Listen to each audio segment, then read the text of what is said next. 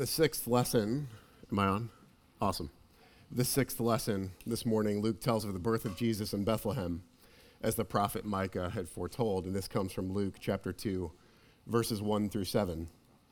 In those days, a decree went out from Caesar Augustus that all should be, all the world should be registered. This was the first registration while Quirinius was governor of Syria. And all went to be registered, each to his own town. And Joseph went up from Galilee, from the town of Nazareth to Judea, to the city of David, which is called Bethlehem, because he was of the house and lineage of David, to be registered with Mary, his betrothed, who was with child. And while they were there, the time came for her to give birth. And she gave birth to her firstborn son. And they wrapped him in swaddling clothes and laid him in a manger, because there was no room for them in the inn. Would you pray with me? Heavenly Father, we come before you and we thank you for Christmas. We thank you that this is the day that you sent your Son to come to the world, to leave the throne room of heaven, to save us, to rescue us. Lord, I'm not worthy to bring this message. I pray that you would use it in spite of me, and that you give us eyes that can see, and ears that can hear, and hearts that are open this morning. And I pray this all in the precious name of Jesus. Amen. Well, good morning, everyone. Um, I'll echo Matt and welcome you to North Cross. My name is also Matt, and I'm one of the elders here. And uh, I'm excited to bring this message to you this morning.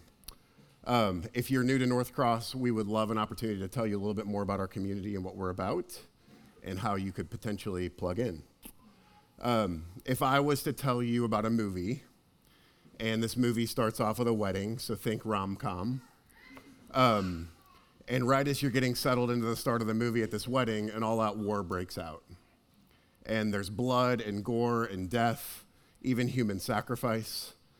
And my guess is you'd assume the movie's rated R, and you'd tell me that I was crazy if I showed it to my four kids.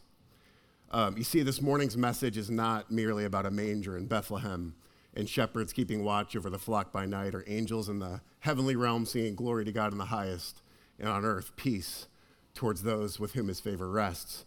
You see, if Christmas is only about the manger in Bethlehem, we are missing a much bigger story that Christmas is actually the story of the entire Bible. That movie is the story of the Bible.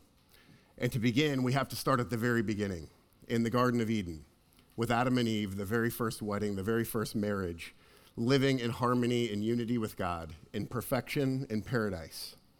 And he said, God created man in his own image. In the image of God, he created him. Male and female, he created them. He said, Be fruitful and multiply and fill the earth and subdue it. Have dominion over the fish of the sea and the birds of the heavens and over every living thing that moves on the earth. You see, Adam and Eve had perfect unity with God and each other in the garden, and they were given a charge to care for and cultivate creation. And everything was perfect as it should be. But it did, the story didn't end there. And unfortunately, sin and sickness entered the world when they ate the tree that God told them not to eat, the tree of the knowledge of the fruit of good and evil. And when that happened, everything changed. Sin and sickness entered our world. And God finds them in the garden. They heard the sound of God walking in the garden in the cool of the day, and the man and his wife hid themselves from the presence of the Lord among the trees of the garden. You see, they were ashamed. And at that moment, when they fell, an all out war broke out in heaven between God and his angels and the devil and his demons. And that war was fought from the beginning of time for the hearts and souls of all mankind, from back then to today to everyone that will come after us until the second return of Christ in the end times. But the good news is the story doesn't end there. You see, at that moment in the garden when Adam and Eve fell, God began a rescue plan a plan that will one day bring a son that would save us from sin and sickness. And we fast forward to the story of Abraham, who was a man that feared God, who left his homeland and went to a new land that God told him to go to to find a promised land. And Abraham was a man that believed in God, and he and his old wife Sarah finally had the baby that they had prayed for for so many years. And God comes to Abraham and says, Abraham, here I am. Take your son, your only son Isaac, whom you love, and go to the land of Moriah and offer him as a burnt offering on one of the mountains, which I will tell to you. And Abraham, believing and trusting in God, did exactly as he was told. And Abraham reached out his hand and took the knife to slaughter his son. And God said, Abraham, here I am. Do not lay a hand on the boy or do anything to him, for now I know you fear God, seeing that you've not withheld your son, your only son, from me. You see, what Abraham was doing out of obedience to God was actually a foreshadowing of what God the Father would do in sending Jesus to be the propitiation of our sins. And out of Abraham's faith, God decides to bless Abraham, and he says, I will bless you, and surely I will multiply your offspring as the stars of the heaven and the sand that is on the seashore. And your offspring shall possess the gate of his enemies, and in your offspring shall all the nations of the world be blessed. Then we fast forward to Isaiah, the prophet that came to the Israelites 700 years before the birth of Jesus. He says, For to us a child is born, and to us a son is given and the government shall be upon his shoulder, and his name shall be called Wonderful Counselor, Mighty God, Everlasting Father, Prince of Peace. And then we find ourselves in Bethlehem at the manger scene, where Mary and Joseph, a scared teenager, and her betrothed husband obeyed the decree of Caesar to go and be registered in the city of David in Bethlehem, just as it was prophesied. You see, every year at Christmas, we have a story that we like to read to our kids. Um, and to us, this really brings Christmas to life. It's from Ann Voskamp's um, The Greatest Gift Unwrapped. And the story goes The time is here. It's here. All of heaven, all the angels, all the span of history has been waiting just for this. God turned one last time as a baby inside Mary, and then the skin of the very God slipped naked and small in hands that he himself had made. This is the birth of God. Who can find words? Mary and Joseph hunched in a stable, awestruck that they were holding in their trembling hands the Sun King, who's the Father's rescue plan to free his children from badness and darkness. Mary and Joseph could hardly breathe in the scent of God with skin. The Lord saves, God with us, Jesus. But remember how there's always more happening than what we can see? And on the night Jesus was born, there was more happening than we could see. God's letter to us, the Bible, tells us that high in the heavens, above the, above the manger, Behind the velvet curtain of silent stars, an all out war raged. Armies of evil exploded in raging battle against God, the Father of the universe. In heaven, when Jesus was born, it wasn't a silent night, it was a cosmic war spinning across space. And all of earth held its desperate, wild breath. Jesus came for you, warring against the darkness to win you back to Him.